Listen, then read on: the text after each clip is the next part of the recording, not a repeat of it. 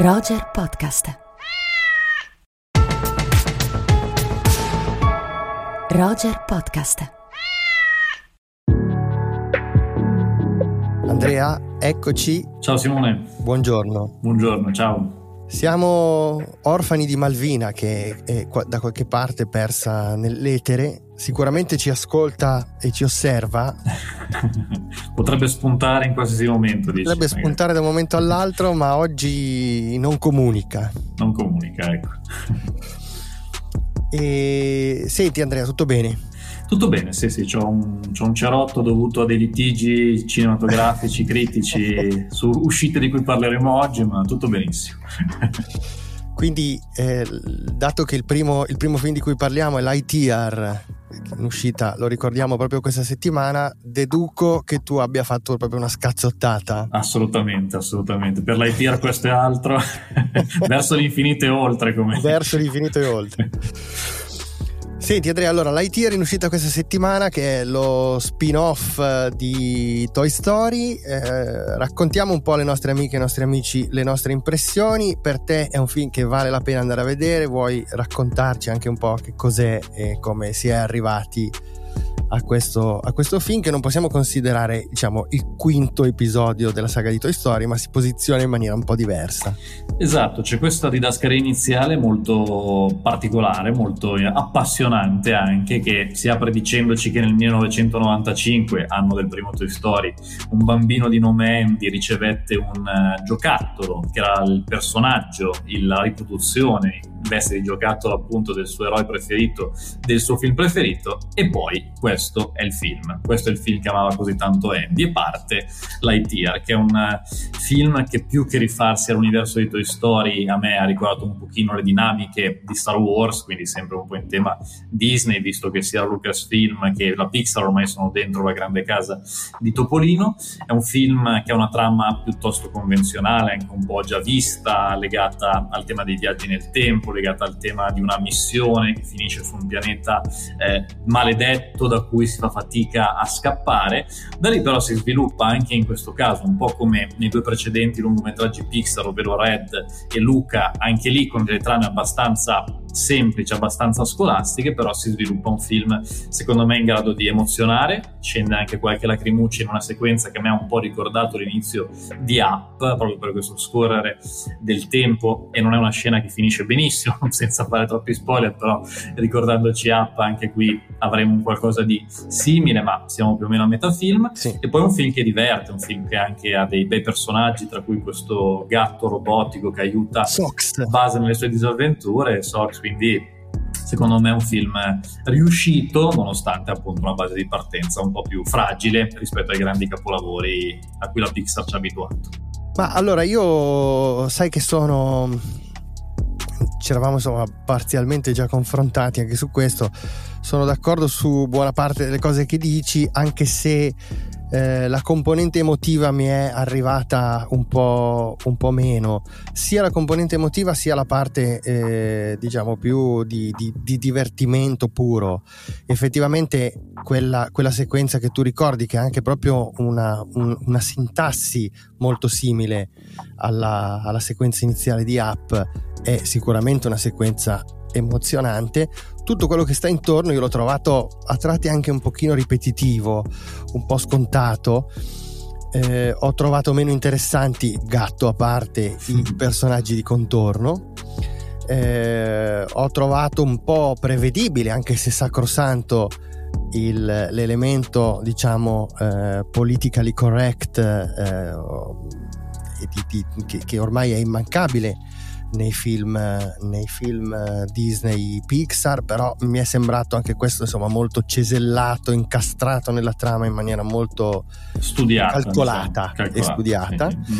E poi l'altro elemento che mi ha eh, lasciato un po' tiepido riguarda, riguarda il doppiaggio, perché il doppiaggio diciamo di un, in un cartoon è un elemento fondamentale. Certo. Cioè, mentre altrove potremmo eh, tranquillamente sorvolare, però qui è un elemento fondamentale, e il doppiaggio di Buzz Lightyear nella saga di Toy Story era eh, nella versione italiana eh, una performance straordinaria di Massimo D'Apporto. Qui abbiamo Alberto Maranchino che secondo me funziona meno bene in un contesto in cui tra l'altro è giusto che, che come dire, la voce cambi, no? Perché là non abbiamo Lightyear, ma abbiamo il giocattolo ispirato a Lightyear. Qui abbiamo Lightyear, è giusto che ci sia una voce diversa, però mi pare che il confronto sia veramente veramente impari e finisca per rendere un pochino bidimensionale eh, il personaggio. Non so cosa ne pensi tu di questo aspetto. Sì, guarda, sono d'accordo, io sono sempre un po' un oppositore del doppiaggio, praticamente sempre, però nei film d'animazione hai ragione che è più importante, perché non ci sono gli attori che recitano, quindi si recita con la voce, a seconda delle varie lingue in cui si parla, e effettivamente il confronto con D'Apporto è, è complicato, diciamo così, che la saga di Toy Story è stata...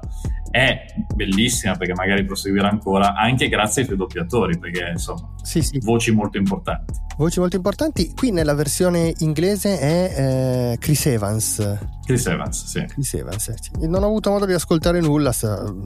neanche io, non l'abbiamo vista sì in lingua italiana direttamente. Andrò a sbirciare qualcosa per vedere com'è. Bene, senti, eh, altre cose rilevanti eh, in uscita in settimana, un'altra cosa almeno, proviamo a cambiare completamente, ma proprio completamente genere e prospettiva. Target di pubblico. Sì. Esce anche Memoria di Apichatpong Weerasethakul, speriamo sia la pronuncia corretta. Ci perdonerà, che sicuramente ci perdonerà, ci per... so, so che ci ascolta sempre da Bangkok. Apichatpong Weerasethakul, regista thailandese che aveva vinto la Palma d'Or al Festival di Cannes con lo zio Bon Mi, che si ricorda le vite precedenti, che ha sempre fatto dei film molto metafisici, sospesi, qualcuno l'ha paragonato ad Antonioni nel corso degli anni come tipo di poetica. Qui fa qualcosa di in parte diverso dal suo cinema precedente, perché innanzitutto è il suo primo film in lingua inglese e non è un film comunque girato in un territorio di lingua inglese, né appunto in Thailandia, ma in Colombia, siamo in Sud America, e si gioca un po' anche con l'ambiente sudamericano, con gli aspetti anche più misteriosi, se vogliamo, di questo luogo, perché al centro c'è Tilda Swinton, che fa un ruolo sicuramente importante, anche se forse non è tra le sue performance migliori, ma insomma il suo talento è indiscutibile, che si trova all'interno di questa situazione per studiare alcune cose, insomma senza voler svelare troppo della trama. A un certo punto però inizia a sentire un suono, un suono molto particolare, che inizierà a ossessionarla, a tal punto da attrarla e respingerla un po' allo stesso tempo. Inizierà questa sorta di disavventura, diciamo così, per cercare un po' di capire da dove, da dove arrivi, da dove provenga, se è un qualcosa che c'entra col suo passato, con la sua memoria, con la sua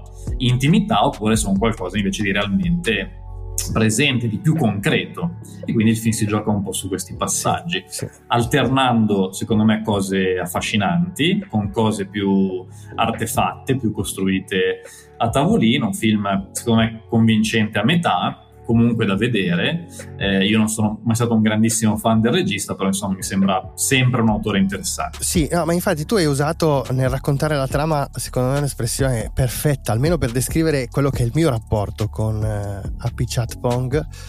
Eh, hai detto di questo suono che la attrae e che la respinge, e a me fa sempre un po' questo effetto. Eh, e, e, e anche questo anche questo film non... Eh, non fa eccezione, non, non agisce diversamente su di me. Ci sono degli aspetti soprattutto visivi che riescono a proiettarmi in una dimensione eh, contemplativa, spirituale molto affascinante, e poi ci sono invece dei passaggi che mi sconfortano anche un po' irritanti, che irritano sì, anche un sì, po' sì, decisamente sì. Sì, perché insomma anche su questo c'eravamo scambiato un'impressione prima, credo che siamo entrambi d'accordo. C'è l'impressione di qualcosa di costruito e qualcosa di artefatto anche in questo passo lento e meditativo, cioè non sembra sempre vera ispirazione. Concordo, concordo pienamente. Ma sembra un po' di, di ammiccamento, ecco. Però comunque per um, amiche e amici cinefili eh, all'ascolto... Eh, molto cinefili in questo caso. È sicuramente un'opzione valida. Poi senti Andrea, io direi in chiusura eh, in questi giorni abbiamo notato che ci sono un po' di eventi a Milano, ad esempio al, al Gloria, che eh, ricordano un film straordinario, un capolavoro, questo possiamo definirlo, credo che siamo entrambi d'accordo, che è La Cosa di John Carpenter, che compie quaranta anni.